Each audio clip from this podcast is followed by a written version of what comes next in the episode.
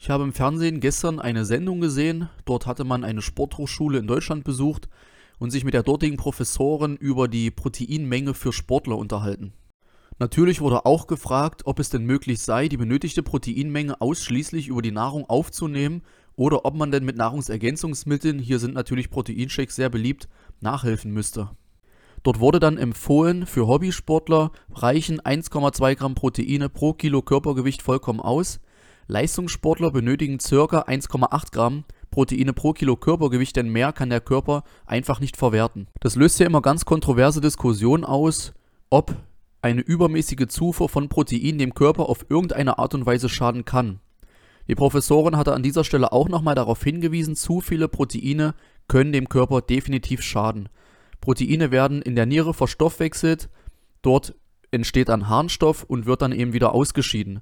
Das bedeutet nämlich zu viele Proteine auf, sind die Nieren quasi im Dauereinsatz, müssen konsequent Harnstoff produzieren und das kann auf eine gewisse Zeit die Nieren sehr stark belasten. Wenn hier dann noch der Fakt hinzukommt, dass diese Person auch noch sehr wenig trinkt, also die Nieren nur sehr schlecht durchspült werden, kann diese Situation natürlich noch verschärft werden. Das bedeutet, Menschen, die schon unter Nierenproblemen leiden, sollten hier wirklich, wenn sie denn regelmäßig Sport treiben, auf ihre Proteinzufuhr achten.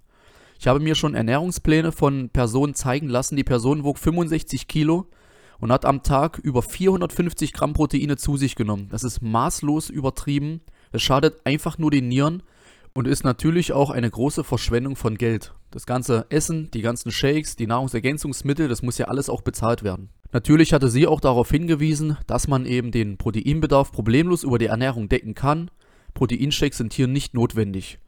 Warum ich persönlich jedoch immer zu Proteinshakes greifen würde, zusätzlich zu meiner normalen Ernährung, das möchten wir jetzt einmal gemeinsam besprechen. Bevor man sich einen Proteinshake kauft, steht man vor einer nahezu unbegrenzten Auswahl. Es gibt Dutzende Hersteller, es gibt Pulver, Tabletten, Flüssigkeiten vor dem Training, während des Trainings, nach dem Training, an trainingsfreien Tagen, für den Muskelaufbau, für das Form der Muskulatur, zum Verbrennen von Fett.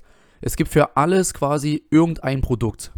Bleiben jetzt aber, wie gesagt, mal bei den Proteinshakes. Worauf sollte ich denn achten, wenn ich mir einen kaufen möchte? Hier gibt es im Grunde nur zwei Faktoren, die man im Auge behalten sollte. Zum einen, wo kommt das Produkt her? Hier kann man getrost immer zu deutschen Produkten greifen. Die Lebensmittelkontrollen in Deutschland sind am strengsten weltweit betrachtet mit. Und hier ist man immer auf der sicheren Seite, wenn man sich denn für ein deutsches Produkt entscheiden sollte. Die amerikanischen und chinesischen die chinesischen Produkte haben oftmals eine extrem schlechte Qualität und die amerikanischen sind oft noch mit Substanzen angereichert, für die es hier in Deutschland schon relativ kritisch werden würde. Das heißt, mit einem deutschen Produkt ist man hier auf der sicheren Seite. Der zweite entscheidende Faktor, das ist natürlich das Geld, so wie bei allen anderen Sachen auch. Im Schnitt kann man sagen, für 500 Gramm Pulver sollte man circa 15 Euro ausgeben können. Dann hat man für das Kilo 30 Euro bezahlt. Das ist ein absolut guter Schnitt. Wer sich hier für ein ganz günstiges Discounter-Produkt entscheidet, wo das Kilo meinetwegen nur 12,99 Euro kostet, der muss sich dann natürlich hier auch die Frage stellen, wo kommt das her? Wie hoch kann die Qualität eigentlich sein? Und welche anderen Zutaten sind da denn eigentlich noch enthalten? Viele Pulver sind noch mit unzähligen Geschmacksverstärkern und Süßstoffen angereichert, irgendwelchen Füll- und Trennmitteln. Da hat man dann für im Grunde nur ein Proteinpulver, meinetwegen Schokoprotein basierend auf Erbsenprotein, eine Zutatenliste von mehr als 20 Zutaten. Dass das dann natürlich schon der erste Punkt sein sollte, an dem man kritisch darüber nachdenken sollte, ist natürlich klar. Ich hatte es ja gerade schon angesprochen, Substanzen in Pulvern, die da eigentlich nichts zu suchen haben, aber auf der Zutatenliste auch nicht auftauchen. Wer hier auf Nummer sicher gehen möchte, kann gerne einmal im Internet auf der Kölner Liste sein Produkt eingeben und nachschauen, welche Substanzen sind dort denn drin, die nicht aufgeführt sind? Die Kölner Liste untersucht Nahrungsergänzungsmittel auf solche Dopingsubstanzen. Wenn diese frei davon sind, werden sie auf diese Liste aufgenommen und jedes Produkt, welches man auf dieser Liste findet, dort weiß man ganz genau, es ist auch exakt das drin, was vorne drauf steht und frei von sämtlichen Dopingsubstanzen. Natürlich spielt dann auch der Proteingehalt pro 100 Gramm hier eine ganz wichtige Rolle. Mein Reisprotein hat ein Gehalt von mehr als 90 Gramm auf 100. Das ist mit der höchste Proteingehalt, den es gibt. Die durchschnittlichen Pulver kommen auf ca. 80 bis 85. Ich habe aber auch noch Hanfprotein. Dort ist der Eiweißgehalt sehr niedrig. im Vergleich zu anderen Pulvern mit ca. 40 bis 50 Gramm Protein auf 100 Gramm. Das nehme ich aber nicht des Eiweiß wegen, sondern weil Hanfprotein extrem viele Mineralstoffe und Vitamine enthält. Trotzdem sollte man bei den Pulvern eben darauf achten, wie viel Eiweiß kommt denn auf 100 Gramm und lohnt es sich dafür dann eben auch das Geld auszugeben.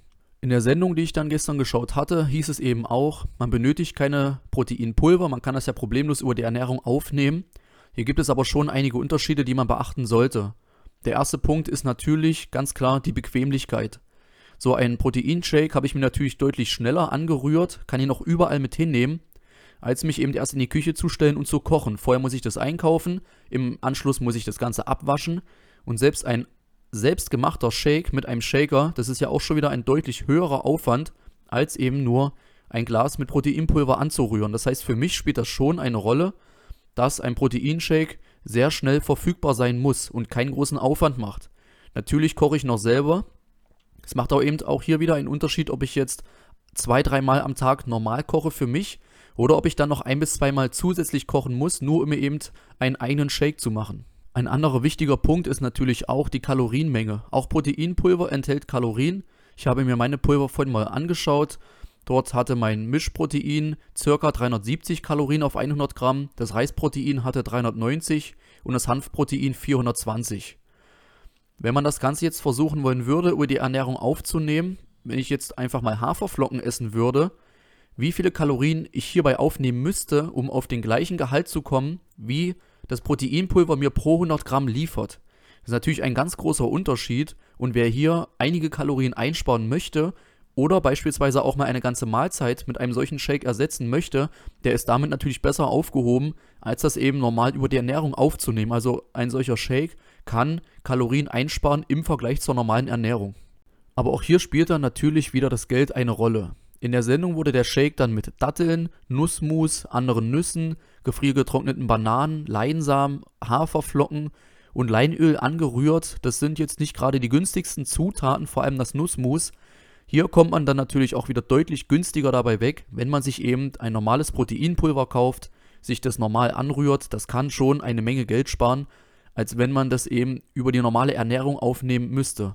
Und wenn ich mir dann zusammenfassend eben all diese Punkte angucke, die Bequemlichkeit, die schnelle Verfügbarkeit, man spart Abwasch, man spart Geld, man kann Kalorien einsparen oder ganze Mahlzeiten ersetzen, dann sind das für mich schon sehr überzeugende Punkte, auch hier problemlos täglich eben zu einem Proteinshake zu greifen. Ich mische mir den dann immer so an, dass ich ihn während des Trainings trinke. Meist habe ich davor ein bis zwei Stunden das letzte gegessen. An trainingsfreien Tagen nehme ich dann natürlich keinen, außer wenn ich abends ins Bett gehe, meist noch zwei gehäufte Teelöffel eben dieses Hanfprotein, wegen der Nährstoffe, wegen der Mineralstoffe und Vitamine.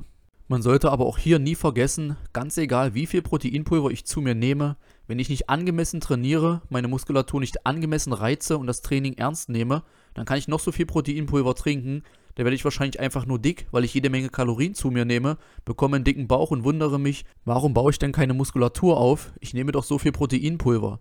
Bevor ich also hier sinnlos Geld zum Fenster rausschmeiße und mir alles Mögliche kaufe, sollte ich erst einmal sicherstellen, dass ich auch angemessen trainiere und überhaupt auf ein solches Pulver angewiesen sein könnte.